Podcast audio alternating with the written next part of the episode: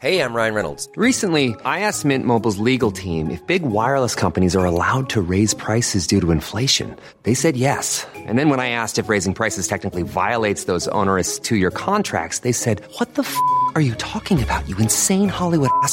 F- So to recap, we're cutting the price of Mint Unlimited from $30 a month to just $15 a month. Give it a try at mintmobile.com slash switch. $45 upfront for three months plus taxes and fees. Promo rate for new customers for limited time. Unlimited more than 40 gigabytes per month. Slows. Full terms at mintmobile.com.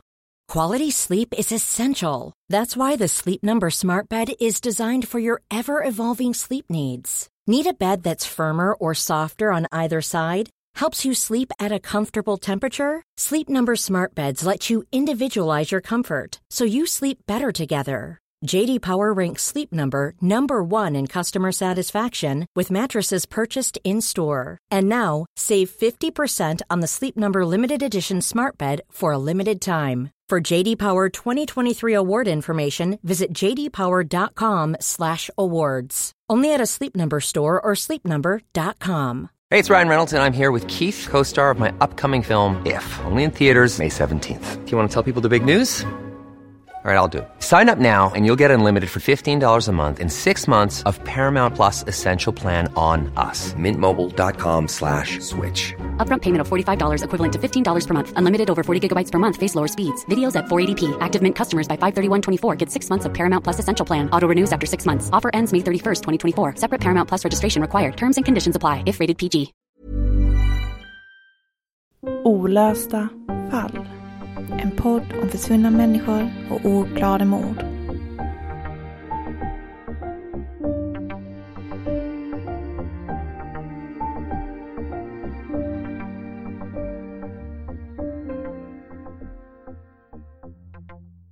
Tack för att du lyssnar på Lästa fall.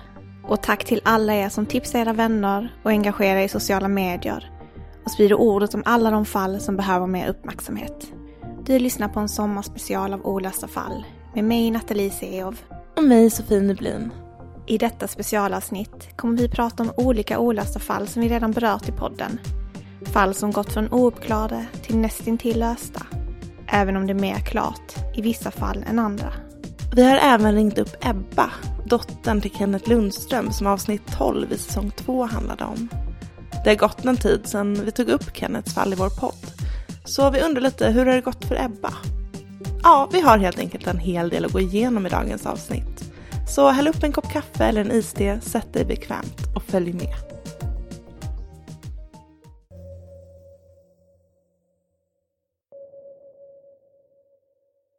Men vi börjar med ett annat fall.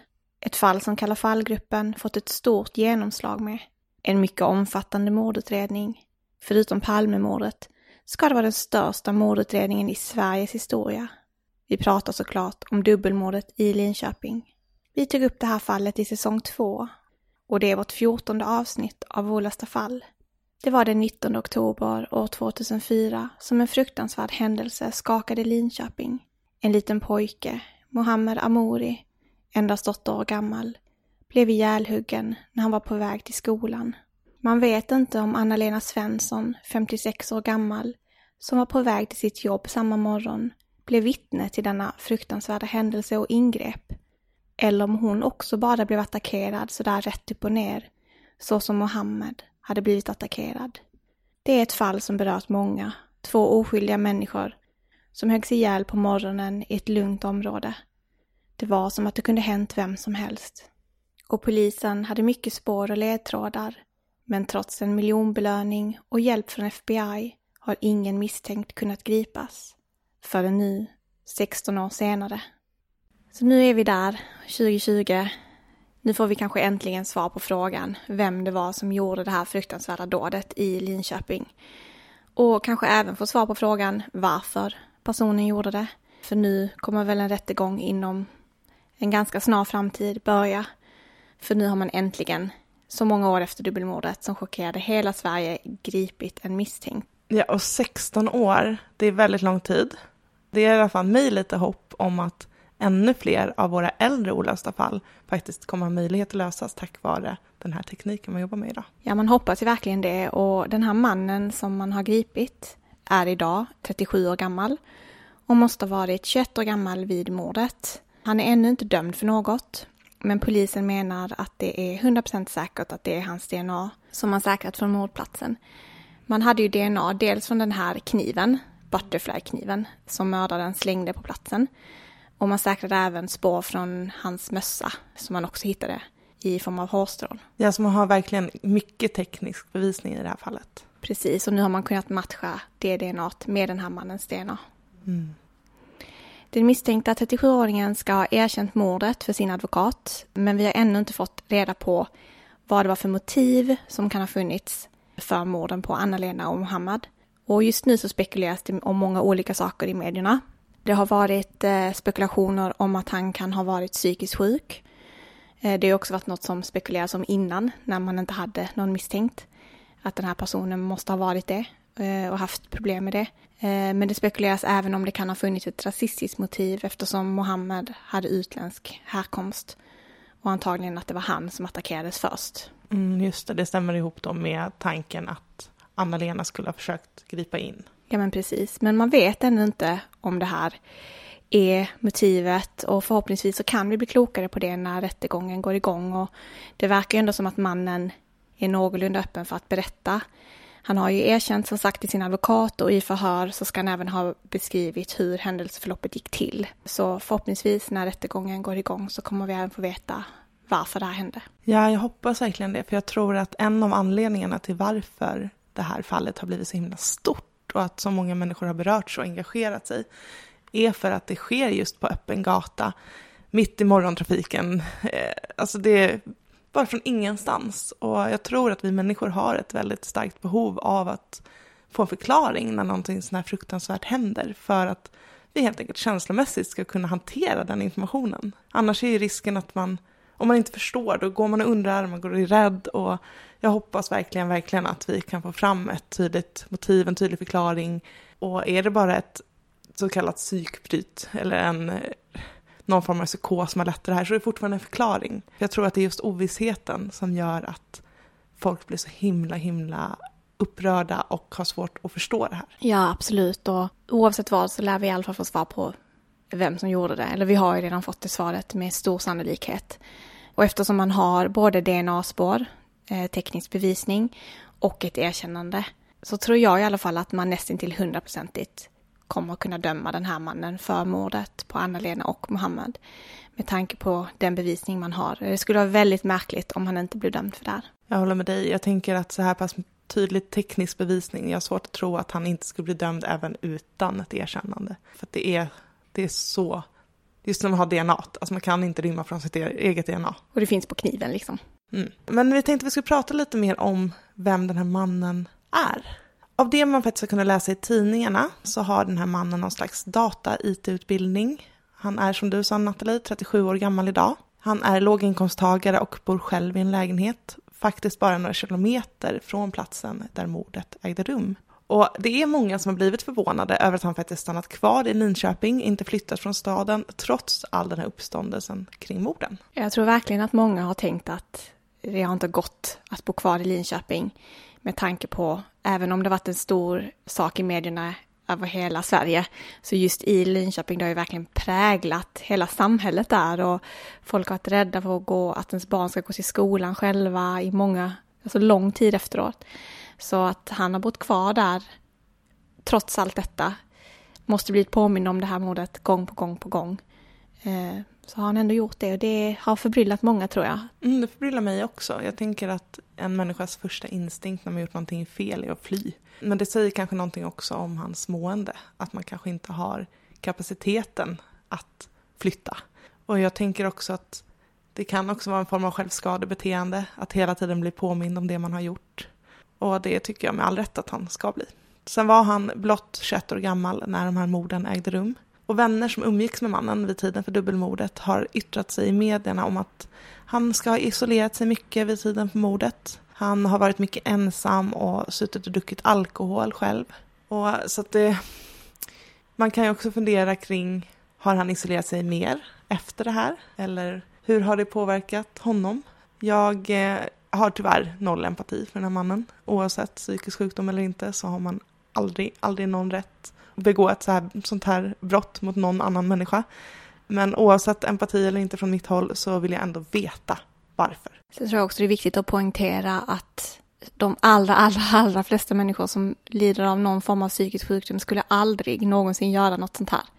Det blir ofta det man går till. Mm. Han mådde dåligt, han var deprimerad, han mådde... Det finns jättemånga som mår dåligt och det finns jättemånga som kanske inte får medicineringen de behöver. Men de skulle ändå aldrig göra något sånt här. Så jag tror, tycker heller inte man kan skylla på det, även om det kan vara en förklaring till att det som hände hände. Jag håller helt med dig. Att ha psykisk ohälsa, det är dessutom ett väldigt brett ord för väldigt många olika människors situationer. Så att, att använda det, ord, det uttrycket är också felaktigt, kan jag tycka. Och det krävs också att man har någon form av störning. Alltså riktigt, det är en psykopat som gör något sånt här, inte en människa som lider av depression. Det krävs att man har en viss personlighet mm. för att göra en sån här sak. Och sen är det en annan sak som man förbryllas över är att det är så många som har topsat i det här fallet. I, vår, i vår, eh, vårt avsnitt om det här så berättade vi om att det var 10 000 och det är säkert fler sedan dess. Och, och man riktade in sig på män i hans ålder eftersom man visste att det var en man enligt vittnen i 20-årsåldern. Så där, jag tycker ändå att vittnesmålen har stämt väldigt bra. Mm. Både till hans utseende och eh, ålder. Och då är det liksom ändå märkligt att han har gått under radarn här också. Mm, men det tänker jag också har att göra med just att han har isolerat sig. Att man någonstans har gjort sig själv väldigt osynlig. Ja, jag vet inte. Jag tycker det, hela situationen är så himla märklig och man undrar verkligen hur... Jag tänker själv om man... Vi tar en sån sak som när man var 13-14 och snattade. Alltså, det är ju ingenting jämfört med det här. Men jag kommer ihåg när jag hade gjort det. Jag hade sån ångest över att bli påkommen. Och tänkt att leva med den här ångesten. På samma plats, bli påmind hela tiden. Man vet att de topsar folk i ens egen ålder. Snacka om att ha varit jagad de här 16 åren. Och återigen, med all rätt. Ja, det måste verkligen präglat hans liv på många sätt. Med all rätt som du säger. Eh, och en annan sak som var väldigt intressant var att eh, en av utredarna i det här fallet har också yttrat sig i medierna i en artikel om att han var så ställd för att det skulle visa sig att eh, den här misstänkta mannen bodde bara några kvarter från var den här utredaren själv bor. Så han har liksom under hela den här tiden bott som den här utredaren har grävt i det här fallet så har han bott liksom i princip eh, runt hörnet från mordutredaren och det är ju också helt sjukt. Ja, jag tänker bara att den här människan har han kanske gått på samma matbutik som, eh, de har kanske mött varandra på morgnarna på vägen hem från jobb och eh, även om man isolerar sig så måste man ju kanske handla mat. Så att Snacka om att vara så nära och ändå så långt bort. Ja, och vi har också kunnat läsa om att det ska ha kommit in tips om den här mannen, 37-åringen, så sent som i januari i år, 2020. Och att det var en bekant till honom som tipsade utredarna om att han skulle haft en fascination för knivar. Och eh, att det sen ledde till att polisen ska ha kallat mannen för topsning. Men att han aldrig dök upp till det mötet och att han eh, måste ha vetat om helt enkelt att polisen var honom på spåren och försökt undvika det. Jag tror han har varit ganska medveten om att det snart, att snart rinner tiden ut. Mm. Och det här är också ett typiskt beteende av att stoppa huvudet i sanden. Åh, oh, förlåt, jag blev så... Mm. Mm. Alltså dels så hade polisen det här tipset eh, och kallat den här mannen till topsning som inte dök upp. Samtidigt så jobbade de med det här pilotprojektet med släktforskningsdatabaser som man sökte hade ju en tydlig DNA-profil så med hjälp av den så sökte man efter släktingar till mannen i de här kommersiella databaserna. Och detta var faktiskt det första fallet som man testade det här, den här metoden på. Och det är ju helt fantastiskt att det allra, allra första fallet som man provar den här metoden med släktforskningsmetoden på så funkar det. Om man lyckas lösa fallet. Det tycker jag i alla fall säger ganska mycket om hur det här kommer användas i framtiden och hur effektivt det är. Mm, ja, det är verkligen ett genomslag. Ja, det måste varit en väldigt speciell känsla som utredare att närma sig den här mannen då från två olika håll. Dels genom tips, sen också via den här släktforskningsdatabasen. Och så visade det sig att det är den här mannen som allting pekar på. Eh, och när man då topsar honom, häktar honom eller anhåller honom också för, för och så till slut så faller alla dessa pusselbitar på plats. Det måste varit helt magiskt för utredarna som har jobbat med det här fallet i så många år. Ja, för man kommer verkligen in från flera olika håll och bara omringar honom med teknisk bevisning. Hur som helst så kommer ju det här vara väldigt revolutionerande eh, för många av andra kalla fall. Och man pratar faktiskt om att Nu ska de utvärdera det här pilotprojektet eh, och sen så ska man försöka använda det i fler fall förhoppningsvis. För det har ju gått väldigt bra. Och man pratar om att släktforskningsmetoden kan bli lika revolutionerande som när fingertryck kom eller när DNA började användas som bevisning första gången. Så att man hoppas ju verkligen på att man kan eh, lösa många av de här kalla fallen där man har. Det viktiga är ju att man behöver en, en tydlig DNA-profil. Mm. Ja, det här är verkligen stort. Och ni som lyssnade på förra veckans avsnitt om Marie Johansson som mördades i Sturkällaren i Göteborg så står faktiskt det fallet också näst på tur eh, vad gäller att eh, utreda med hjälp av släktforskning. Och i det fallet så eller har man ju också en tydlig DNA-profil från mördaren. Så vi hoppas verkligen att även det fallet blir löst.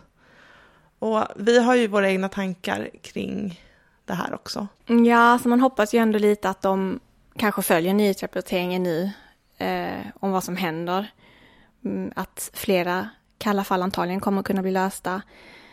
Ja, och att de, de kanske också vet om att deras dagar är räknade och mm. snart så kommer den där eh, knackningen på dörren eller det där samtalet och man kan inte fly längre.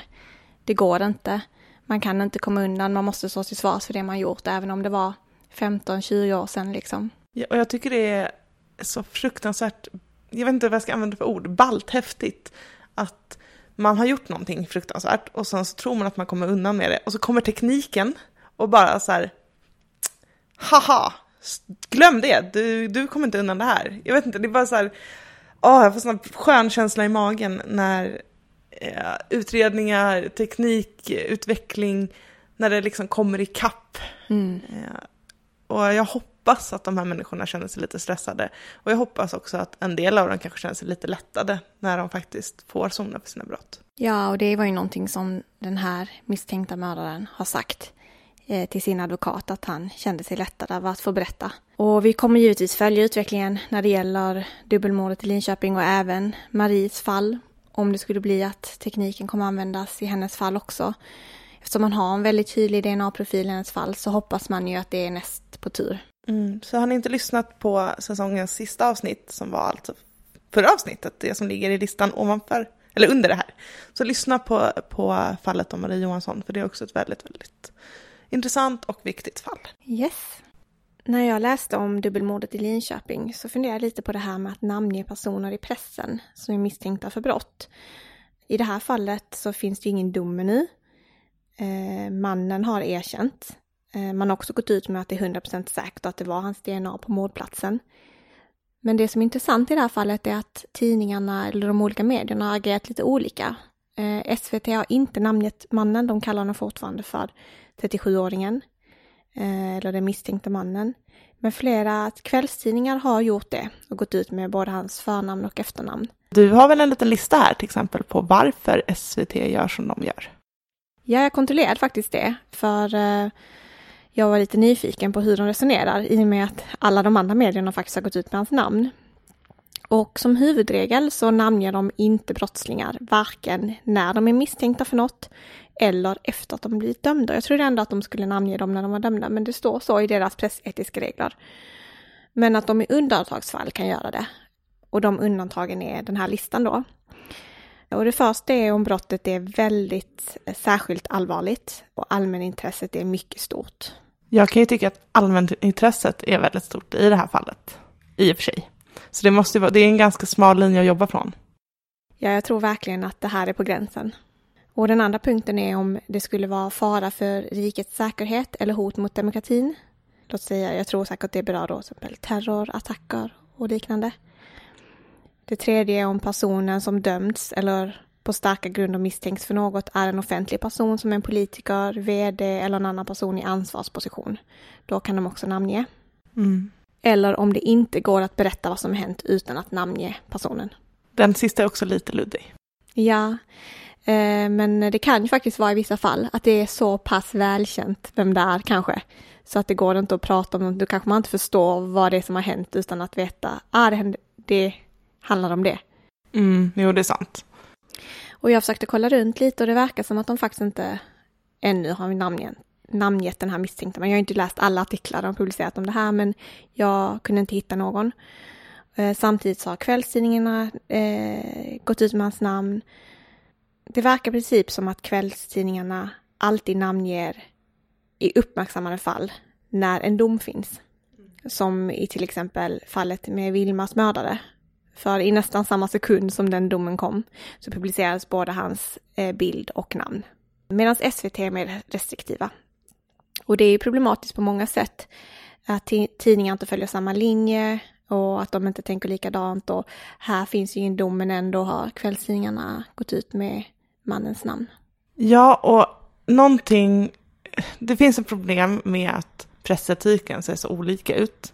Någonting vi däremot ska ha i åtanke är ju att SVT är public service. Eh, det betyder alltså att de inte är kommersiella utan statligt betalda aktörer som också ska granska statsmakter. Medan till exempel kvällstidningarna är kommersiella och jobbar utifrån clickbait. Eh, det handlar om att tjäna pengar. Och det är ju tydligt här att den etiska och moraliska biten ibland hamnar i kläm just på grund av pengafrågan, kan jag tycka. Sen är det väl lite intressant att gå in på här avslutningsvis hur vi har resonerat, för vi har faktiskt inte namngett den här mannen heller. Eh, och vi resonerar väl lite likt SVT. Skulle en dom finnas, eh, i andra fall har vi när domar finns har vi faktiskt namngett.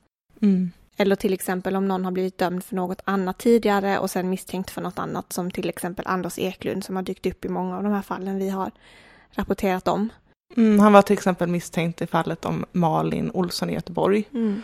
Och inte dömde det, men eftersom han redan var dömd i massa andra fall mm. eh, så är han redan ett känt namn. Det är inte vi som är den första källan att prata om honom och han, har redan, han sitter redan av ett straff. Så att, men eh, vi kommer ju faktiskt nämna en icke dömd person.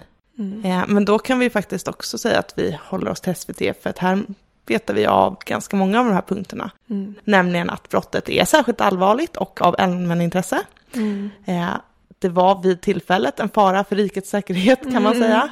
Och eh, nu var det inte personen som dömts som var en offentlig person eller politiker, utan faktiskt den som blev mördad. Ready to pop the question? The jewelers at BlueNile.com have got sparkle down to a science with beautiful lab-grown diamonds worthy of your most brilliant moments. Their lab-grown diamonds are independently graded and guaranteed identical to natural diamonds, and they're ready to ship to your door. Go to Bluenile.com and use promo code LISTEN to get $50 off your purchase of $500 or more. That's code LISTEN at Bluenile.com for $50 off. Bluenile.com code LISTEN. Hey, it's Ryan Reynolds, and I'm here with Keith, co star of my upcoming film, If, only in theaters, May 17th. Do you want to tell people the big news? All right, I'll do. Sign up now and you'll get unlimited for $15 a month in six months of Paramount Plus Essential Plan on us. Mintmobile.com slash switch. Upfront payment of $45 equivalent to $15 per month. Unlimited over 40 gigabytes per month. Face lower speeds. Videos at 480p. Active Mint customers by 531.24 get six months of Paramount Plus Essential Plan. Auto renews after six months. Offer ends May 31st, 2024. Separate Paramount Plus registration required. Terms and conditions apply if rated PG. Here's a cool fact. A crocodile can't stick out its tongue. Another cool fact you can get short term health insurance for a month or just under a year in some states. United Healthcare short term insurance plans are designed for people who are between jobs, coming off their parents' plan, or turning a side hustle into a full time gig. Underwritten by Golden Rule Insurance Company, they offer flexible, budget friendly coverage with access to a nationwide network of doctors and hospitals. Get more cool facts about United Healthcare short term plans at uh1.com.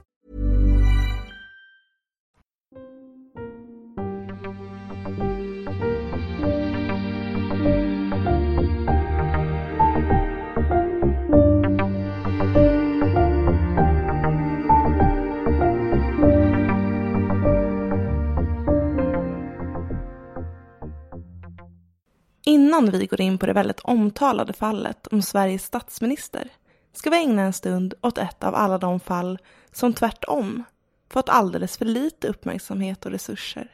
Några av er minns säkert fallet om Kenneth Lundström som vi tog upp i avsnitt 12 i vår andra säsong av Olösta fall. Det var den 10 november 2010 som Kenneth Kekke Lundström förlorade sitt liv i en brand i ett källarförråd i Ängelholm. Vi har ringt upp Ebba, dotter till Kenneth, för att höra vad som hänt sedan sist vi pratade. Ebba är en fantastisk ung kvinna som har kämpat med att lyfta fallet om sin pappa.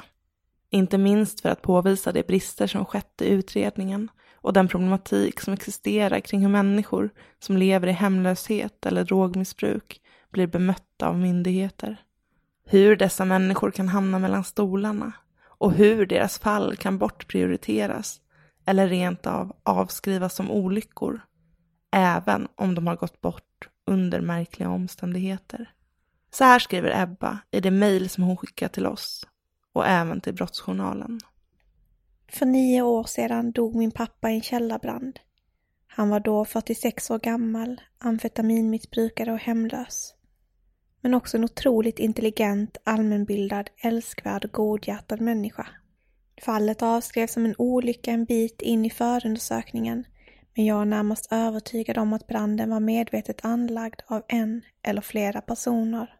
Jag upplever att polisen saknade engagemang för att lösa fallet och att det är en stor anledning till att utredningen utmynnade i frågetecken istället för svar. Kort och gott anser jag att polisernas utredning är bristfällig.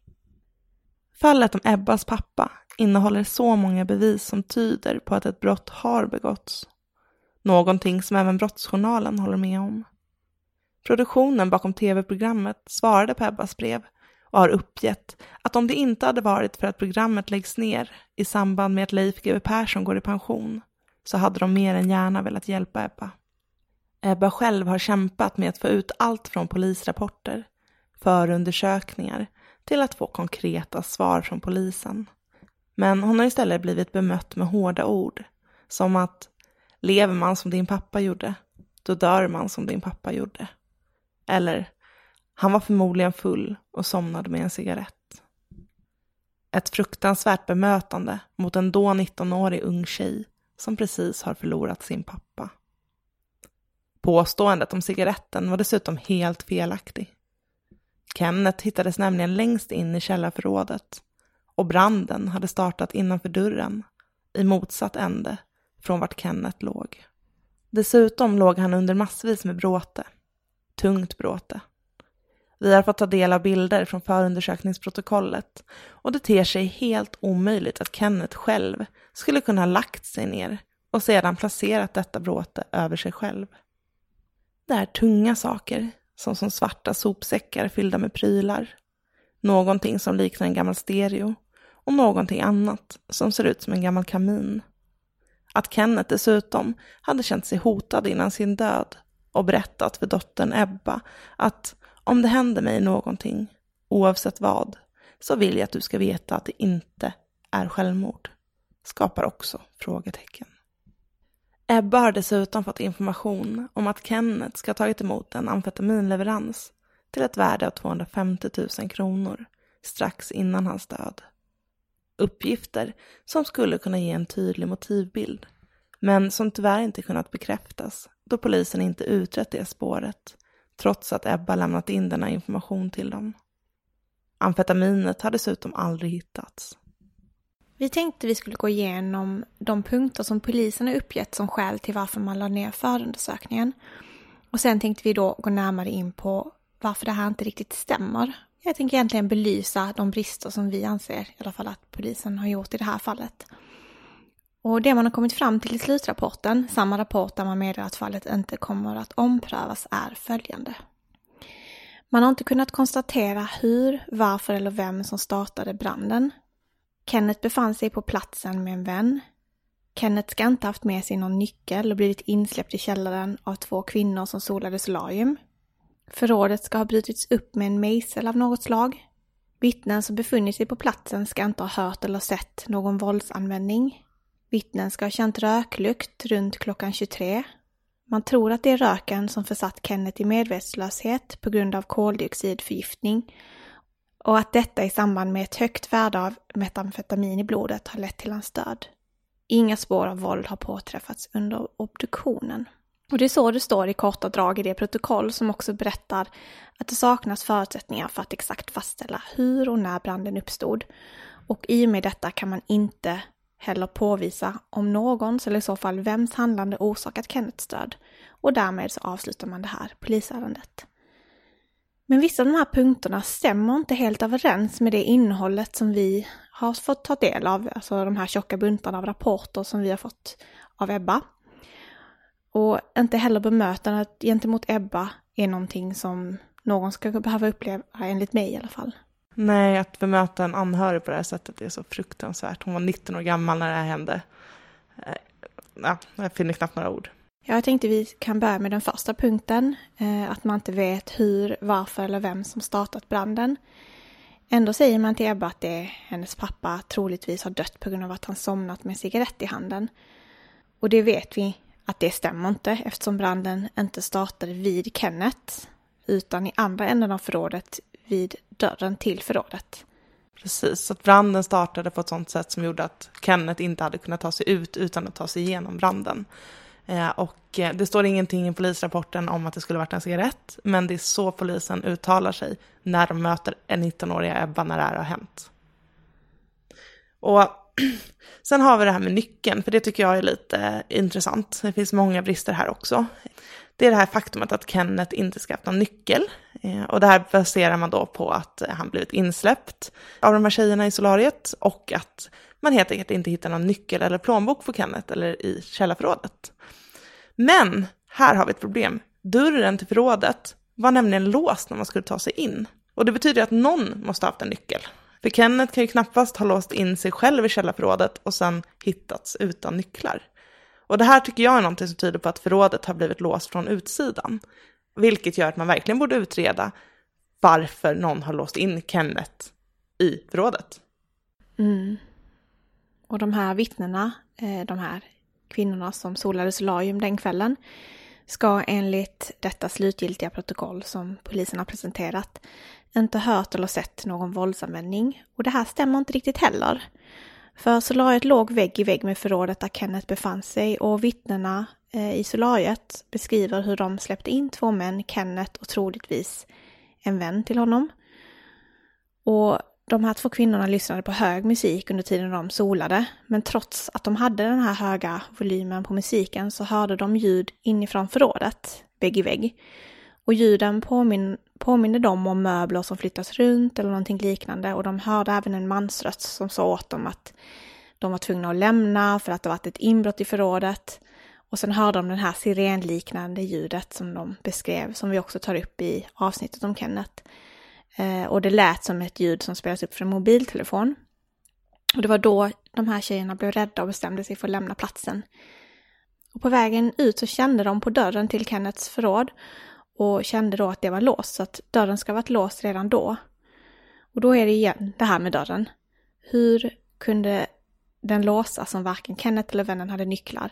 Polisen påstår ju att man ska ha brutit sig in i förrådet, antagligen med hjälp av en mejsel, eh, men eh, för att de inte har använt nyckel. Och det krockar med faktumet att förrådet var låst med nyckel, både när vittnena lämnade platsen men också sen när brandmännen skulle in i förrådet. Mm, och det här är ju någonting man verkligen borde ha utrett. Tänk också den här mansrösten som säger att det är inbrott. Kan man ha brutit någonting i förrådet för att på, försöka påvisa att det skulle ha varit ett inbrott?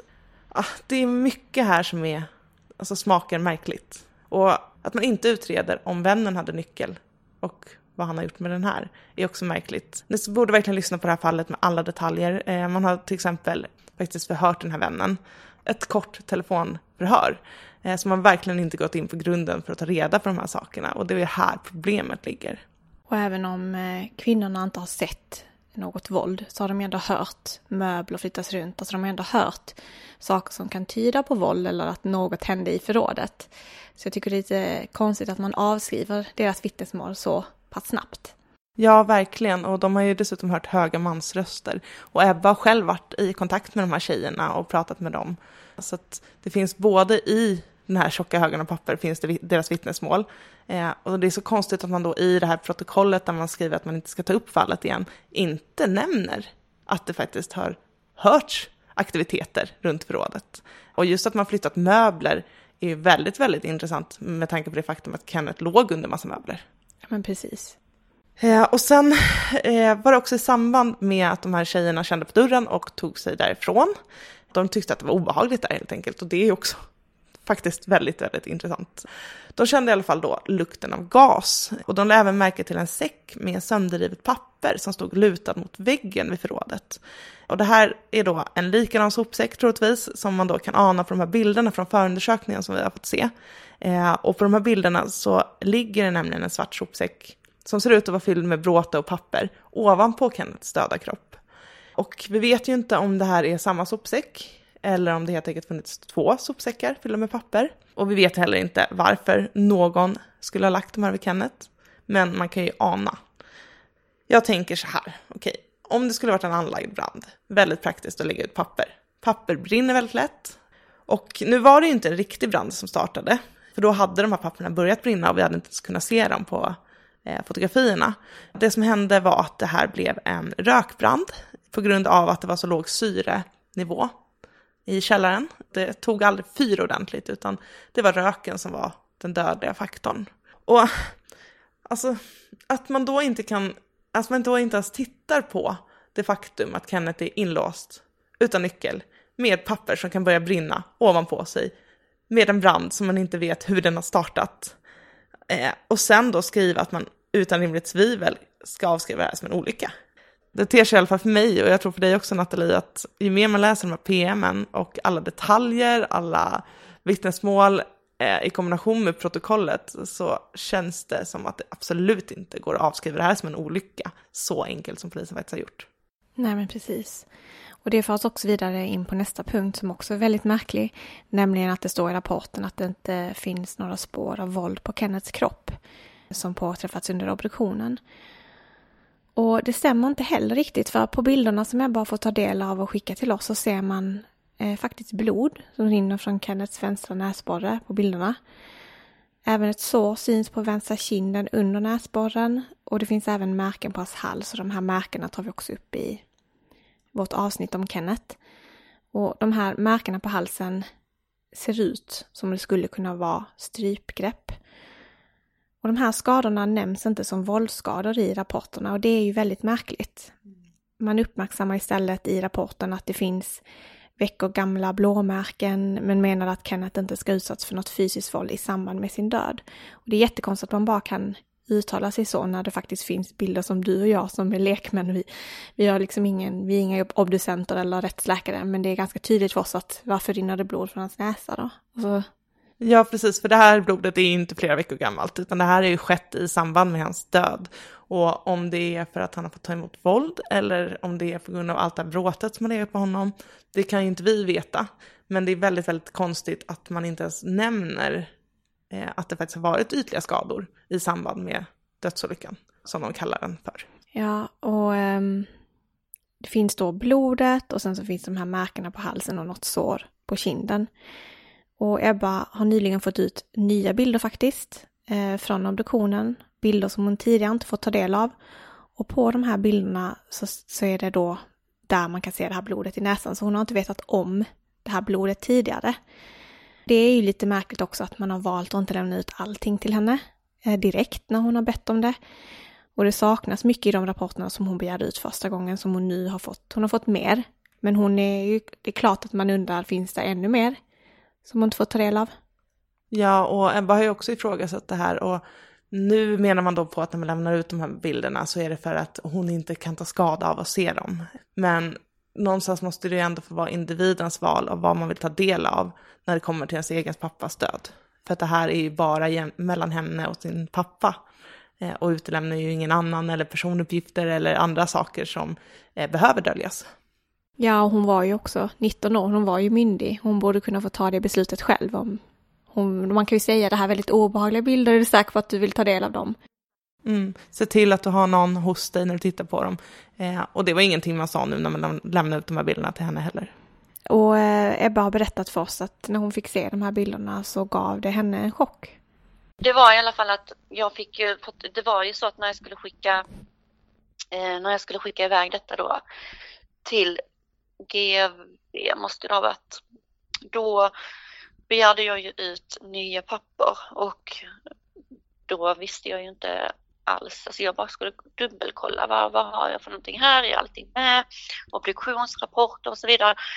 Och sen bara ser jag då de här fruktansvärda bilderna på honom bara i förbifarten när jag bläddrar och jag blir helt jag hade min svärmor och min svägerska här och jag bara, jag bara blev helt, helt chockad. Jag började storgråta, bara fläm, alltså så här hyperventilera.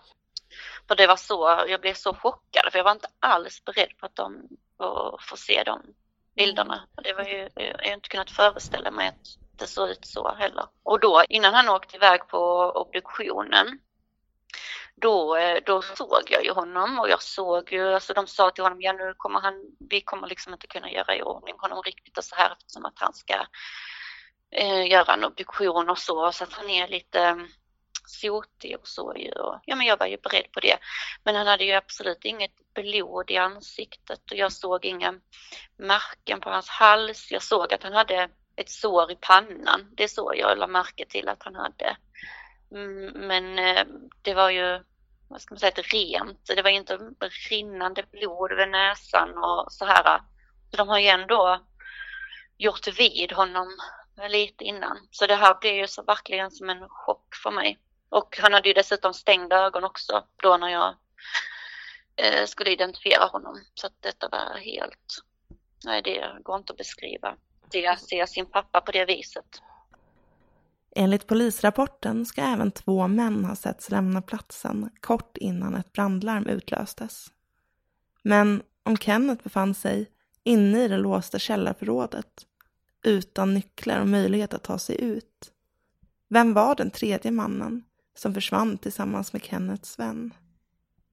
Det är extremt många brister i utredningen och Ebbas kamp handlar om att uppmärksamma just detta. Hon vill att man ska ta sig en ordentlig titt på hur polisen arbetat i fallet om hennes pappa. Att gräva vidare i vem som kan ha orsakat faderns död vill hon däremot inte göra. Hon vill helt enkelt inte utsätta sig själv för de risker som skulle kunna komma med en sådan utredning. Det är mer det. Jag har inte ens, alltså mitt fokus ligger i stort sett bara på att belysa den här problematiken så att inte fler ska behöva gå igenom. För att eh, på dessa nio och ett halvt åren som har gått så har jag egentligen inte kunnat bearbeta allt, alltså bear, jag har inte kunnat komma vidare i min, i detta. En, en del av mig har inte kunnat komma vidare för att jag står ju fortfarande här och stampar och vet inte, framförallt är det sveket mot mig och min pappa som jag vill få upprättelse för. för jag har, på något vis har jag accepterat att jag kommer inte få reda på vem som har gjort det och för mig är det faktiskt inte det viktiga. Utan det är jag menar att belysa att det ska inte få gå till på detta viset och att eh, värdet av min pappa ska att han ska få tillbaka sitt värde det hade inte gjort någon skillnad för mig om jag hade fått reda på vem som hade gjort det eller att de hade fått sitt straff för att mitt fokus ligger på problematiken kring att polisen inte har gjort sitt jobb från början. Det är just den här problematiken jag vill belysa för om polisen bara hade gjort sitt jobb från början hade jag sluppit hamna i en situation där jag behöver ta ett beslut om huruvida jag vågar fortsätta eller inte. Sedan vi tog upp fallet med Ebbas pappa har det hänt mycket. Inte minst för Ebbas egen självkänsla och hennes inre kamp angående bemötandet av hennes pappas fall. Dels då att det har eh, stärkt mig, att jag har orkat att fortsätta. Eh, ja, men det, var ju, det blir ju så som jag sa, att det blir som en boll som sätts i rullning och det ena leder till det andra. Och när andra då visar på att ja, men det, här är, det här är fel, jag blir starkt i min känsla. Ja, men det är inte bara jag som är eh, jag menar att jag får för mig eller vad man ska säga, jag är lite starkt i det och det har ju gjort eh, jättemycket verkligen och jag, jag eh, har fått många meddelanden och ja men om, som, från folk som, har, som kände min pappa som eh, tycker att ja men att de har fått en eh, annan bild av honom och för att, ja men de det har vi hört också från polisen, andra, att det hade gått till si och så. Ja men det pratas ju i en liten stad. Och ja men, vad ska man säga? Och sen så om man tänker på då, för det blev ju i detta, i och med att pappa levde som hemlös och jag såklart brinner för de hemlösa situation och, och den problematiken också. Så har det även, eh, och jag har belyst det också i intervjuerna, så har det lett till att eh, människor från andra alltså, län i Sverige har hört av sig till Ängelholms kommun och lämnat klagomål och synpunkter på hur det går till här och efterlyst ett härberge. Och eh, det betyder ju jätte, jätte, jättemycket, verkligen. Det känns jättestort. Även om Ebba kanske aldrig kommer att få veta vad som hände hennes pappa så är det precis detta hon vill förmedla. Att brister har begåtts.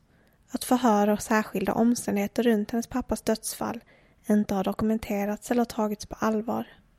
Och det jag känner på att i och med att jag har fått, alltså nu, de här bilderna var ju fruktansvärda att få till mig och annat som jag har, men hela det här, hela den här processen, man kan ju tycka liksom att men varför, varför skickar jag inte bara till GV från början efter jag hade varit med i olösta fall? Men det är precis som att det har varit en process och jag har blivit stark och jag har fått mer och mer kött på benen, jag har fått mer information, jag har blivit stark i min magkänsla som, som i sin tur då har lett till att jag var tillräckligt stark i att våga skicka till en person som, som honom och ett så stort program. Och sen när jag då fick den responsen som jag fick från dem så stärkte det mig bara ytterligare. Så det är precis som att allting eh, ja, det har behövt ta den tiden det har tagit. Dels för att jag ska orka men också växa med detta för det är alltså så, ja, det, det är inte lätt och det är inget man bara gör direkt. Ja, och alla, alla människor som har liksom hört av sig till mig på olika vis och gett, ja men skrivit snälla saker, peppat och tyckt att det här, det här absolut inte gått rätt till och det gör helt rätt i detta. Det har ju gett mig en känsla att det är fler som står bakom mig och pappa och ser hans värde och det har ju varit helt ovärderligt verkligen. För att jag, till en början så trodde jag att jag var helt, helt ensam i, i detta och det har jag ju genom då att vara med i er podd och olika tidningar och så har fått, fått reda på att det är jag inte. Men folk vet ju inte om, de inte om man inte berättar om det.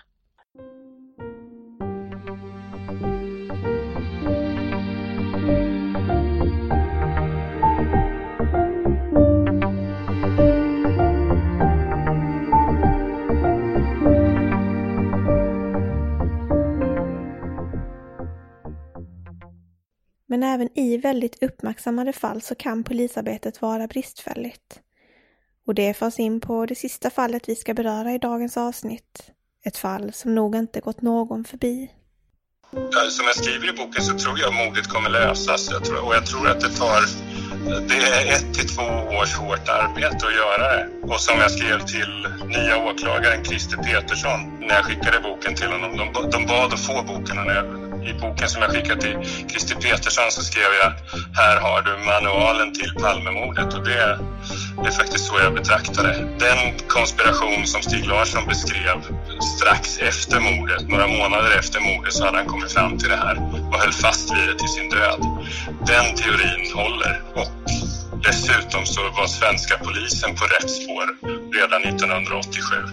Under några månader så gick de åt rätt håll och var väldigt nära att lösa mordet också. Så att eh, om, om ett till två år, om polisen gör rätt, så kommer vi få reda på sanningen.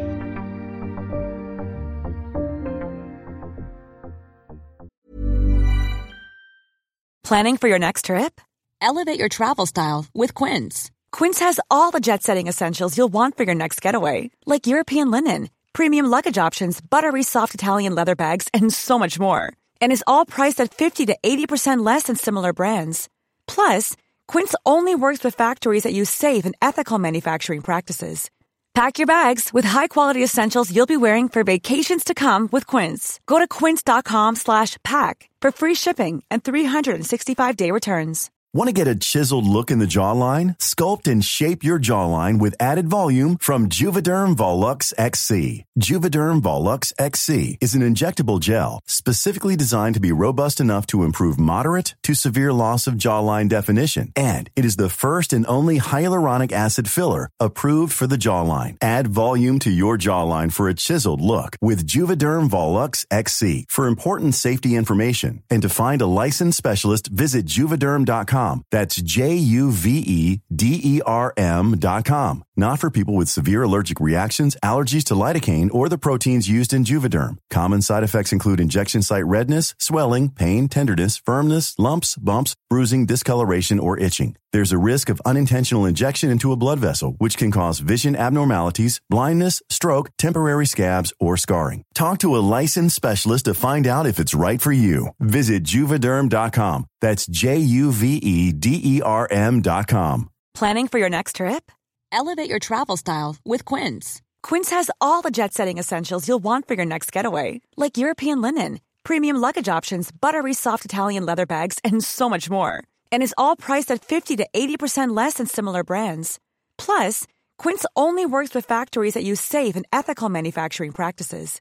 Pack your bags with high-quality essentials you'll be wearing for vacations to come with Quince. Go to quince.com slash pack for free shipping and 365-day returns. Det skulle visa sig att författaren och journalisten Jan Stocklassa, som vi intervjuade i förra årets sommarspecial om Palmemordet, hade rätt. Men det blev inte den lösning som han kanske hade väntat sig. Jag är inte så säker på att Stig visste om det var en professionell mördare eller en icke-professionell mördare. Han prövade båda teorierna. Eh, det, det jag vet är att han aldrig sa en speciell person som han trodde hade gjort det.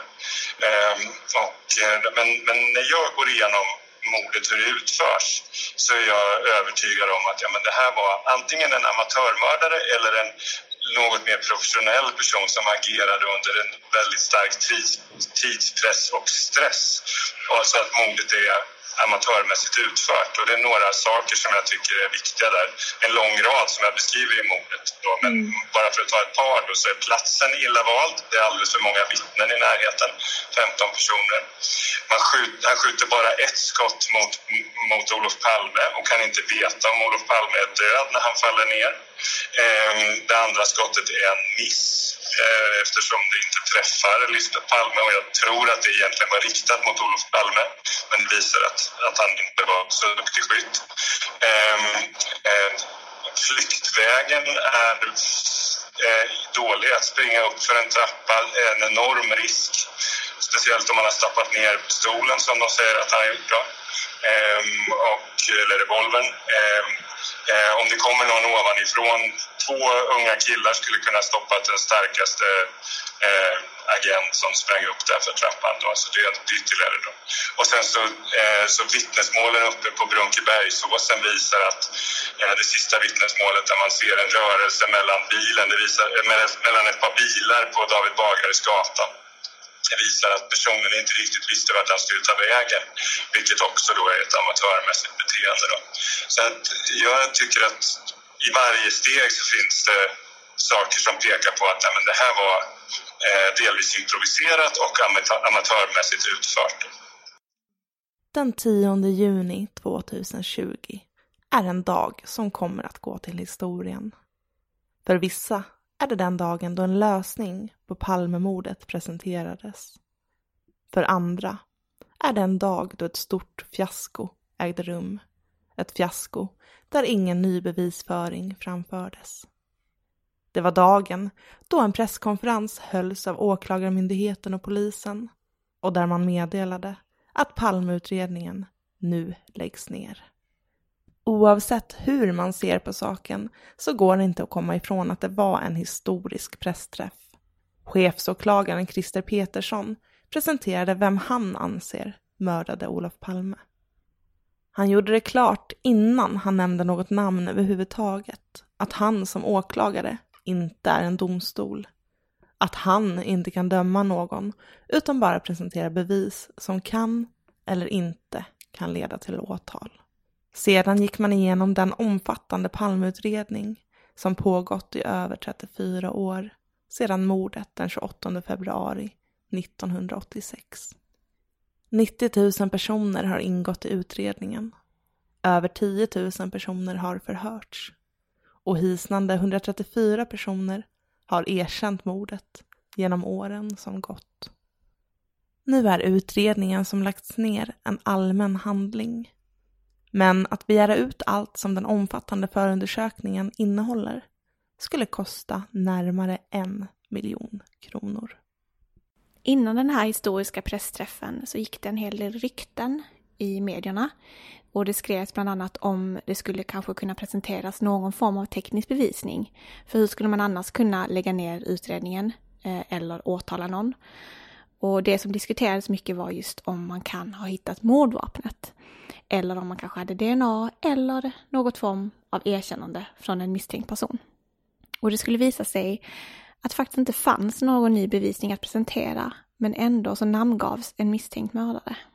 Mm, jag vet inte hur det var för er andra, men jag vet att du och jag, och säkert hundratusentals andra också, satt som på nålar inför den här presskonferensen och jag var så fruktansvärt eh, alltså besviken på att det inte fanns mer teknisk bevisning utan egentligen bara en återupprepning av saker som redan har sagts och att man ändå valde att eh, peka ut en speciell mördare.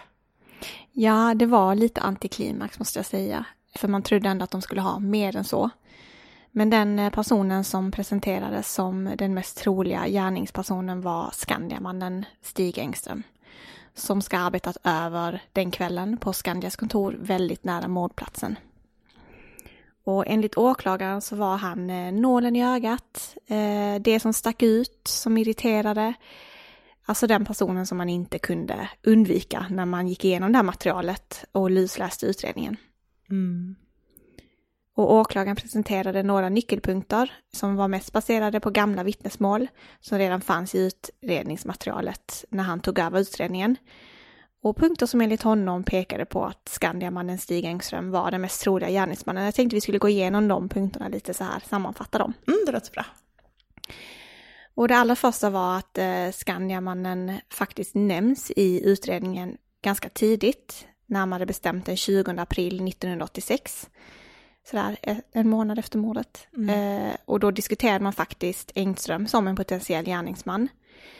Men sen kom man ganska snabbt in på ett annat spår och det var det här PKK-spåret som sen blev väldigt eh, stort och något man grävde djupare i. Och då riktades fokuset allt mindre på Skandiamannen. Han föll mellan stolarna där på något vis. Ja, man faktiskt gick ut i den här promemorian att han inte längre var intressant. Mm. Men inte riktigt varför. Nej. Och Petersson, åklagaren, kritiserar den inledande utredningen ledd av Holmer eh, och menar på att den här mordutredningen hade kunnat genomföras annorlunda. Om den hade genomförts på rätt sätt så hade man haft tillräckligt med information för att häkta Engström redan där och då. Och nu, idag, så är han avliden sedan 2000. Så det finns ingen att häkta och det var därför som eh, åklagaren valde att lägga ner förundersökningen. Och det här är ju väldigt, väldigt intressant tycker jag, att eh, Petersson faktiskt kritiserar Holmers utredning redan från start. Och det är speciellt intressant ur synvinkeln att polis eller säkerhetstjänst kan ha varit inblandade i mordet. Och vi kommer att prata lite om Stig Larssons teorier utifrån Jan Stocklassas utredning eh, lite längre fram här nu. Och eh, då är det här väldigt, väldigt intressant och märkligt. Och, eh, jag hade tyckt det var väldigt, väldigt intressant om man faktiskt hade utrett de dåtida utredarna. Varför släppte man Skandiamannen? Varför riktade man sig rakt in på PKK-spåret? Eh, det känns ju som att man kanske ville missleda. Det är i alla fall ett väldigt stort frågetecken om nu Petersson menar på att man hade kunnat häkta Skandiamannen då. Varför släppte man bara honom? Ja, för det verkar ju verkligen som att Petersson på ett milt sätt menar på att man gjorde dåligt polisarbete. Mm. Eh, och att det materialet är ju detsamma som fanns då. Och det borde vara uppenbart att han borde ha varit huvudmisstänkt egentligen. Ja, han borde åtminstone ha häktats och förhörts ordentligt. Mm. Och man förhörde ju Skandiamannen, det gjorde man några gånger. Polisen förhörde honom men sen har han även uttalat sig om hans upplevelser i medierna. Och något som eh, man reagerar på när man går igenom materialet är att hans berättelse ändras en del. Eh, och att den inte stämmer överens med andra övriga vittnens iakttagelser den kvällen. Medan de andra stämmer överens ganska väl. Eh, inte helt, men ganska. Men hans berättelse har heller inte kunnat bekräftas av någon annan. Exempelvis så har han sagt att han ska ha pratat med Lisbeth Palme på mordnatten och Lisbeth ska pekat i vilken riktning mördaren sprang. Men det har Lisbeth Palme aldrig kunnat bekräfta. Det finns liksom inte med i utredningen att hon har sagt att ja, jag pratade med en man eller så. För visst var det så att man först och främst såg Skandiamannen då som ett vittne snarare än en misstänkt? Mm. Mm. Och ett vittne som gärna gick till medierna och berättade och, och ville synas. Mm, det, ja. Och Stig Engström på den aktuella mordnatten, han arbetade över. Han stämplade ut från sitt arbete med ett passerkort klockan 23.19 och Olof Palme mördades 23.21.30. 20 minuter senare så ska en skakad Engström ha varit tillbaka på kontoret, Skandia. Eh, han har då alltså tekniskt sett enligt åklagaren kunnat utföra mordet på de här få minuterna eh, från att han stämplade ut eftersom mordplatsen var så nära arbetsplatsen. Och att han då faktiskt saknade alibi för just den här tidpunkten. Mm. En annan sak som varit centralt för utredningen är att det har funnits väldigt många vittnesmål om en flyende man på Tunnelgatan som man tror ska ha kunnat vara mördaren. Och signalementen som de här vittnena ska ha uppgett ska ha delvis stämt in på Skandiamannen eh, och hur han har varit klädd. Petersson berättade om en grå hatt, en liten väska, en lång mörk rock. Men vittnesmålen har heller inte varit helt entydiga. Andra har vittnat om att mördaren haft en stickad mössa eller ingen mössa alls. Så det är svårt att förlita sig på de här vittnesmålen, enligt mig i alla fall. Mm. Sen så är det det faktumet att Skandiamannen ska haft vapenvana och haft tillgång till vapen. En av hans vänner ska till och med samlat på vapen och haft vapen i sin ägodel som skulle kunna ha varit mordvapnet. Så samma typ av vapen. Mm. Sen var det Engströms politiska hållning. Han eh, var ju Palmekritisk. Eh, man vet inte om han hatade Palme. Det finns inga uppgifter om det. Men han var åt höger, engagerad i Moderaterna på den tiden. Som var väldigt kritiska till Palme. Mm. Sen så fanns det ett nyckelvittne som gömde sig bakom en arbetarbord och faktiskt var den som fick bäst syn på mördaren när han flydde från platsen. Och det här nyckelvittnet ska Engström i sin tur ha beskrivit som mördaren med ett signalemente som stämde överens på nyckelvittnet. Och eftersom den här mannen var gömd bakom en bord så anser åklagaren att det bara är mördaren som kan ha sett honom när han flydde bort från platsen och sprang förbi borden mot Tunnelgatan. Och nyckelvittnet ska dessutom ha sett hur mördaren vände sig om och fick en ordentlig titt på honom innan han spring, sprang upp för trappan, fortsatte upp för trappan. Och att sen då Engström i sin tur kunde beskriva den här personen, men istället säga att det var han som var mördaren. Eh, hans kläder, att han hade en täckjacka och så vidare. Mm. Det tyckte i alla fall eh, Christer Petersson verkligen stack ut. Ja, så med andra ord så menar man på att eh, Skandiamannen är mördaren för att det är bara mördaren som kan ha sett nyckelvittnet och nyckelvittnets vittnesmål stämmer överens med de andra vittnena, vilket gör att man inte ser huvudvittnet som en misstänkt. Mm, precis.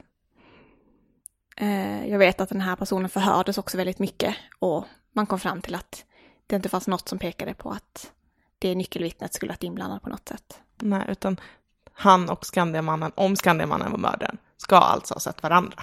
Exakt. Och Petersson tror att Engström ska ha agerat ensam. Han tror inte på någon vidare konspiration eftersom han ställt upp i medierna, alltså Skandiamannen. Eh, och han har närmast hånat polisens arbete och han har liksom velat vara i rampljuset. Och jag tror åklagaren resonerar så att skulle det vara en konspiration bakom så skulle det vara ganska riskabelt att göra det efter ett mord. Eh, då vill man nog mest bara falla i glömskan. Om det inte är taktiskt. Mm. Sa konspirationsteoriälskaren. Och jag har ett citat här från Petersson under presskonferensen som jag tyckte var väldigt intressant. Mm. Han sa så här. Vi har inte kunnat sätta ett vapen i handen på honom. Men med tanke på vad som händer säger vi att han måste ha haft ett vapen i handen aktuell kväll. Och jag reagerade väldigt starkt på det här för att det låter lite märkligt. Man vet alltså inte om han haft ett vapen, Skandiamannen. Men ändå pekar man ut honom som gärningsman på för mig ändå ganska så oklara grunder. Det är inte helt solklart det här. Man har ingen teknisk bevisning.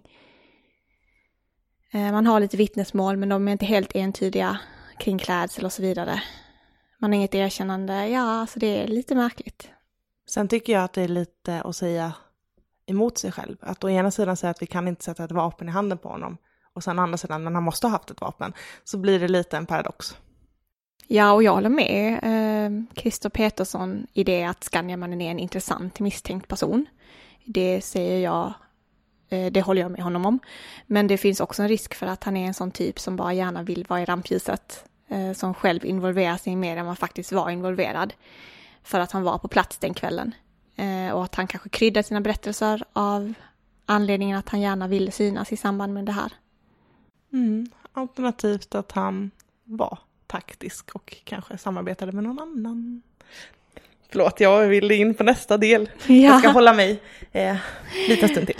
Men eh, oavsett vad så är man ju förvånad över att det inte fanns mer bevis än så. Det tror jag många är. Och att han, man ändå liksom namngav Stig Engström så offentligt. Eh, och det är ju för att han har varit så offentlig själv kanske. Och att han har förekommit med namn i till exempel olika sammanhang och många har haft teorier om honom. Men ändå, det är liksom, han är avliden, han kan inte stå till svars för någonting, han kan inte skydda sig. Han har ju också efterlevande familj och, och så. Det får man ändå tänka på. De är ju inte skyldiga till någonting och nu ska de behöva leva med det här att deras släkting är utpekad som statsministermördare och de kanske inte tror på det. Nej, och han har inte möjligheten att ens få sitta i en utredning och berätta sin sida av historien. Eller i en domstol eller? Så att... Eh, mm. Nej, det här, jag är lite besviken på den här presskonferensen. Ja, och eh, jag tänker framför allt besvikelsen över att man inte hade någon mordvapen. Ja, det är också intressant vad man delgav angående mordvapnet, eh, som förklarar inte varför man inte har ett. Palmegruppen har nämligen kommit fram till att det finns för få spår på de här kulorna från mordplatsen för att man helt enkelt skulle kunna fastställa ett potentiellt mordvapen ens om man hittade ett. Och det här är ju en jättebesvikelse, tycker i alla fall jag. Eh, och jag vet att du också tycker det och många där ute. Mm. Eh, för det var ändå det här man hade hoppats på, att man en dag skulle hitta den där revolvern, kanske i ett gammalt dödsbo som sorterats ut. Att det skulle bli helt enkelt lösningen på allt. På något sätt har jag i alla fall alltid trott att mordvapnet har sparats av den som har begått gärningen, alltså som någon slags trofé för att ha den i sin hand och säga, om man då är en Palmehatare, och säga det här var det vapnet som mördade Olof Palme. Jag tror att kanske man inte gör sig av med det som man hade gjort i andra fall. Och speciellt med tanke på de högerextrema kretsar som var då så hade det här verkligen varit någonting att visa upp innanför eh, stängda dörrar. Så att jag, ja, jag håller med dig där. Det var faktiskt många kritiker som menar att eh, det som presenterades under presskonferensen egentligen inte var några nya uppgifter, utan att det här i stort sett var byggt på det som presenterades i boken Den osannolika mördaren och i Filters reportage om Skandiamannen som faktiskt kom ut redan 2018, så bara för två år sedan. Och det är faktiskt många som har svårt att tro på teorin om en ensam mördare som helt enkelt har agerat utan en grupp bakom sig utan att man helt enkelt tror att det är någon som har agerat på uppdrag för någon organisation. Och speciellt då med tanke på det Palmehat som rådde innan tiden för mordet. Och eh, i vår sommarspecial från förra sommaren 2019 eh, som heter Nyckeln till Palmemordet. Vi gjorde den i tre delar och där går vi igenom författaren Stig Larssons teorier. Alltså samma Stig Larsson som eh, skrev Män som hatar kvinnor. Han var väldigt engagerad även som journalist i massa andra saker. Och eh, han grävde ner sig i vem eller vilka som låg bakom mordet på Olof Palme. Och i del ett av den här sommarspecialen så pratar vi om hur mordet gick till och om just Stig Larsson som vid den här tiden jobbade på TT. Och det var faktiskt han som ritade den här kartan över mördarens flyktväg som sen skulle komma att tryckas i dagstidningarna precis efter mordet. Och sen i del två så går vi igenom Palmehatet som florerade och det politiska klimat som rådde vid tiden för mordet. Och så slutligen i sista delen, del tre, så går vi igenom hur författaren Jan Stocklassa, eh, som skrivit boken som vår sommarspecial bygger på då, hur han grävde vidare i Stig Larssons spår. Och det här tog honom faktiskt till Sydafrika. Han åkte faktiskt dit. Och eh, det förde honom även i riktningen Bertil Vedin och de här högerextrema svenskarna. Och just Sydafrikaspåret tycker jag är väldigt intressant och jag är lite besviken på att man inte nämnde så mycket om det på eh, presskonferensen alls. Man nämnde det lite sådär i förbifarten. Och eh, den utredande polisen Hans Melander, han anser att Sydafrikaspåret är intressant eh, just för att det finns en tydlig motivbild. Men att man inte lyckas komma vidare där och att det helt enkelt inte har gett någonting konkret. Och det här tycker jag är lite svårt för att om Sydafrika var inblandade så det är inte heller helt säkert att man hade hittat några spår. Precis, och då är det säkert väldigt organiserat och med mycket resurser framför allt. Mm. Uh, och jag har ju också svårt att släppa att det inte skulle kunna ligga någon form av konspiration bakom mordet på Olof Palme. För jag tror också att många blir lite skrämda av ordet konspiration. Uh, det låter helt otroligt. Det är liksom ett lite fel ord att använda kanske, för det låter alldeles för häpnadsväckande. Men å andra sidan så är det ett häpnadsväckande mord på Sveriges statsminister för tiden. Eh, och att flera personer inblandade i en grupp eller flera grupper tillsammans skulle ligga bakom det låter mer troligt än otroligt enligt mig med tanke på det politiska klimatet. Eh, vi som jag var ett år, eh, inte ens det, ett halvår, när det här hände vi har nog svårt att förstå det politiska klimat som faktiskt rådde och vilket hat det fanns mot Palme från olika håll, inte bara högerextrema, utan även andra håll. Och något som är faktiskt väldigt intressant är att det kom ut en artikel eh, den 15 juni 2020 eh, i Expressen där det avslöjades att Palmegruppen hade försökt få till ett möte med Bertil Vedin angående Sydafrikaspåret. Det här är intressant för att när vi pratade med Jan Stocklassa så berättade han att han hade varit i kontakt med Palmegruppen och att han hade skickat in sin bok och sina teorier om just Bertil Wedin. Eh, så då kan man ju undra om de faktiskt lyssnade på Jan Stockla så här. Ja, för det nämns faktiskt i artikeln att journalister hade varit i kontakt med Bertil Vedin men att polisen aldrig hade förhört honom. Så de var ändå intresserade av att gräva lite djupare i det. Och det, i artikeln så, för att alla de här handlingarna blivit offentliga nu, så nu kan ju medierna och vem vi, vem som helst, begära ut vad som har gjorts. Bara att det blir väldigt dyrt. Ja, precis. Eh, och Expressen kunde avslöja att det finns ett brev daterat september 2018 där åklagaren har försökt få kontakt med den före detta officeren Vedin som sedan Palmemordet har varit bosatt i norra Cypern. Och norra Cypern är väldigt speciellt, det nämner vi mycket i sommarspecialen. Det har, det har ett självstyre och har inga utlämningsavtal med andra länder. Så det är lite som en frizon för kriminella. Nu säger jag inte att Bertil Vedin är kriminell, men han bor där av någon anledning. Han har bott där sedan 80-talet. Mm. Och enligt en konspirationsteori så är det intressant att han väljer att flytta någonstans där han inte kan bli utlämnad till Sverige. Precis, och i brevet beklagar Petersson att Vedin inte fallit väl ut med tidigare utredare och undrar om han nu vill ställa upp på ett möte med den här nya Palmegruppen för att delge information eftersom Vedins namn är ett namn som hela tiden dyker upp i den offentliga debatten i alla fall, eh, när man diskuterar Sydafrikaspåret. Och Peterson ville gå till botten med det här eh, Sydafrikaspåret och antingen kunna avfärda eller bekräfta det här spåret genom att träffa Vedin och prata med honom på Cypern. Men det var viktigt för Peterson att mötet inte kunde äga rum i de norra delarna där Vedin bor. Mm, det är intressant. Och jag tycker den här artikeln var väldigt intressant av flera anledningar. Det här mötet mellan Palmeutredarna och Bertil Vedin blev aldrig av. Och anledningen till det var enligt Petersson att Vedin hade krävt ersättning för informationen och att han vägrade lämna norra Cypern. Han ville att de skulle komma dit helt enkelt. Mm. Undrar varför? Ja, och det är så intressant för att det här avslöjar också att Sydafrikaspåret i alla fall var så pass intressant för Palmeutredarna att de var villiga att resa till Cypern och förhöra Bertil Vedin. Även om det nu inte blev av. Mm.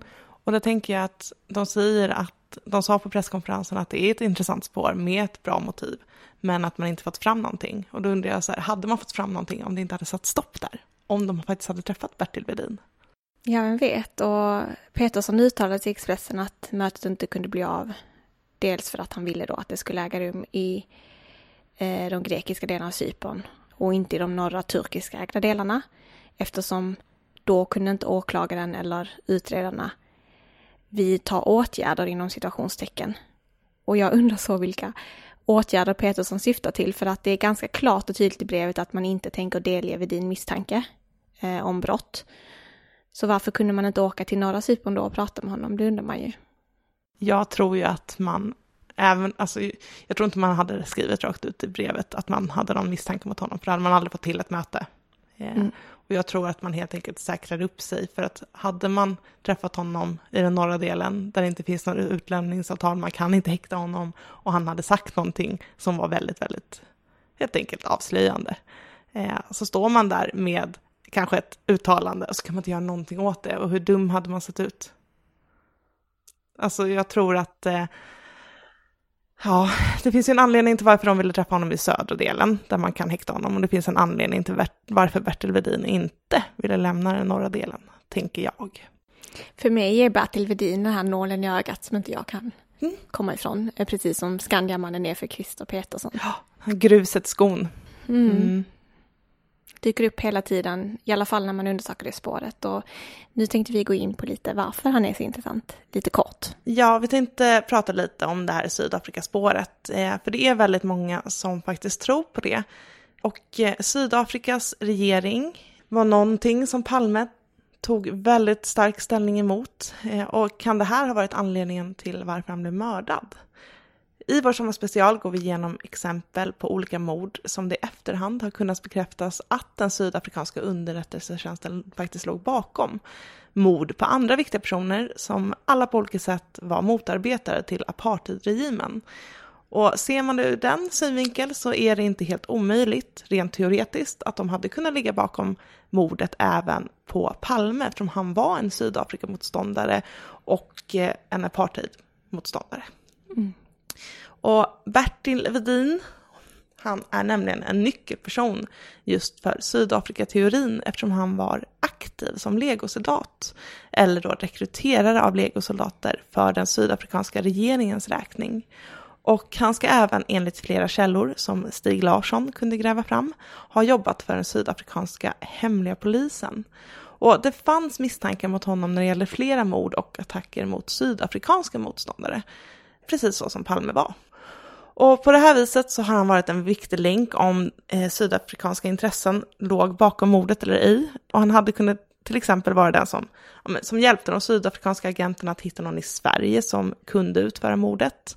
Eh, Stig Larsson trodde att det skulle handla om personer inom högerextrema kretsar i Sverige i så fall. Och då ska det även nämnas att inom svensk polis och underrättelsetjänst så fanns en hel del högerextremister. Vilket då för in tankarna på det här polisspåret som vi också tar upp i sommarspecialen om man vill veta mer om det. Och vi tycker att det här är väldigt intressant just baserat på hur dåligt den inledande utredningen faktiskt tog sig. Alltså det, det var en dålig inledande utredning och eh, Petersson har nästan rakt ut sagt det. Och varför ville man direkt rikta misstankarna mot PKK-spåret? Alltså ville man rikta dem åt fel håll? Varför la man resurser där direkt? Och det hade varit sjukt intressant att göra en utredning av de dåvarande utredarna just på grund av det här. Ja, och sen ska man också tillägga att Stig Larsson, han visste verkligen vad han pratade om när han eh, uttalade sig om högerextremister. För han, det var ju verkligen hans specialitet. Eh, han hade, det var egentligen hans livskall att eh, kartlägga de här personerna. Så han hade ju verkligen koll på vilka poliser det rörde sig om, men alltså alla möjliga högerextrema organisationer som fanns och vilka som brukade gå. Han infiltrerade till och med vissa av dem och, och var själv på möten och sånt för att observera vilka som var där. Och, så han gjorde ett jätte, jättestort arbete, så det var inte bara att han höftade, utan han hade verkligen koll på just det ämnet. Ja, för han jobbade med det ämnet innan Palme dog, så att han var liksom redan där i det. Och eh, det här polisspåret, eh, lyssna gärna på vår sommarspecial om ni inte gjort det, för det här polisspåret, där finns det bland annat en polis som också sägs ska ha ägt ett likadant vapen som mordvapnet. Det som också är intressant med eh, polisspåret, eller om man tänker att det har haft någonting med underrättelsetjänst att göra, det är nämligen att det finns flera vittnesmål om personer som ska ha sett män med walkie-talkies i centrala Stockholm under mordkvällen. Och bland annat ska då komikern Robert Gustafsson, som befann sig i samma biosalong som paret Palme, gjort ett sånt vittnesmål. Han trodde då att det var Palmes livvakter som hade walkie-talkies, eh, såklart. Men sen blev det ju känt att statsministern faktiskt inte hade någon livvakt den här kvällen. Och därför har även Gustafsson alltid trott på en konspiration. Någonting större helt enkelt än en ensam gärningsman bakom mordet på statsministern. För varför befann det sig annars män med walkie-talkies just där och då? Det är ju jättemärkligt. Så vill ni gräva, vi, kan, vi skulle kunna göra en hel säsong om det här, men det ska vi inte göra. Det här är en sommarspecial och vi har varit och rört lite på ytan här nu. Men vill ni grotta ner ännu mer så tycker jag att ni ska lyssna på vår sommarspecial om Palmemordet, eh, om du inte har gjort det än. Den är sjukt informationsrik och väldigt intressant, speciellt för er som inte tror att Skandiamannen är den skyldiga. Och är man intresserad av Sydafrikaspåret så finns det jättemycket att lyssna på där. Och man kan även läsa Jan Stocklassas bok Nyckeln till Palmemordet om man vill in ännu mer och gotta sig i faktainformation. Ja, och oavsett nu om förundersökningen den har lagts ner och utredningen kommer inte fortsätta i nuläget så fortsätter ändå diskussionerna, framförallt på Facebook. Och jag är med i en av de större Facebookgrupperna om det här som heter Palmerummet. Och där diskuteras det fortfarande en hel del om Palmemordet givetvis. Och det känns som att eh, gruppen är uppdelad i två olika läger i princip. Ett läger som verkligen tror på att Skandiamannen var mördaren och är ganska nöjda med att förundersökningen nu har lagts ned. Och ett andra läger som inte kan släppa mordet på Olof Palme så lätt och tror att det är någon annan som ligger bakom det eller att det finns någon konspiration bakom. Och sen har det också diskuterats någonting väldigt intressant i den gruppen och det är, skulle det kunna vara så att Skandiamannen faktiskt hade alibi för tidpunkten då mordet ägde rum? Och det man har diskuterat då är att det finns uppgifter som säger att maskinen där han stämplade sitt passerkort ska ha legat innan säkerhetsvakterna som stod i entrén till Skandia. Som det finns uppgifter om att han ska ha pratat med lite kort innan han gick ut. Och om han då stämplade kortet innan han pratade med dem så skulle han ha väldigt, väldigt lite tid på sig för att genomföra mordet. För att han har, som det är nu, bara två minuter. Om vi då lägger till ett litet snack med vakterna efter det så är det inte mycket, det är inte många minuter kvar. Nej, nej verkligen inte. Och en sak är ju säker, mordet på Olof Palme, trots att förundersökningen lagts ner, det kommer fortsätta diskuteras vidare, tror jag i alla fall. Eh, och nu kan man också begära ut alla handlingar även om det är dyrt, men jag har märkt att det är många som begär ut delar och delar med varandra. Det kommer säkert komma upp en wiki-sida där man delar alla handlingar till alla. Ja, för i nuläget, anledningen till varför det är så dyrt att hämta ut det är för att det är så fruktansvärt många delar att hämta ut. Du betalar för varje del och du betalar för papper och jag vet inte hur många träd som skulle gå åt för att hämta hela utredningen. Och administrationsavgifter oh, såklart. Mm. Så Tänk att jobba där, få alla de här. Ja, uh, uh. nej men det ska bli intressant att se om det kommer en wiki uh, där man faktiskt kan gotta ner sig ännu mer. För jag, jag tror som du att bara för att förundersökningen är nedlagd så tror inte jag att folk kommer sluta prata om det och det kommer alltid finnas de som inte tror att det är Skandiamannen. Ja, och det finns ju många som är väldigt insatta i det här fallet så att de kommer ju verkligen ha möjlighet nu att bli ännu mer insatta.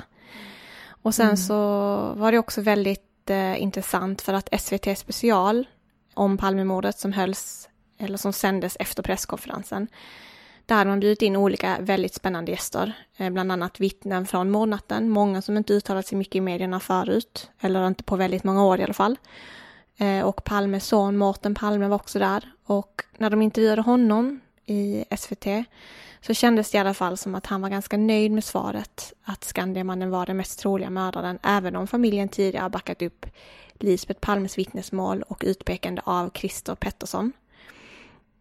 Och tydligen håller Mårten Palme med åklagaren om att Stig Engström är den mest troliga gärningsmannen som mördat hans far.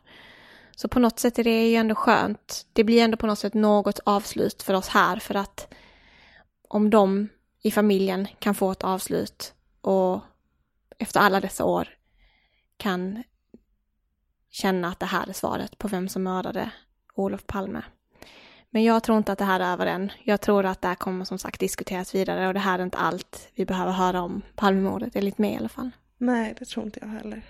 Och det var egentligen allt vi hade för den här sommarspecialen. Mm för er som lyssnar på det här som ert första avsnitt så är det inte så här vi i vanliga fall gör olösta fall, utan det här är en special.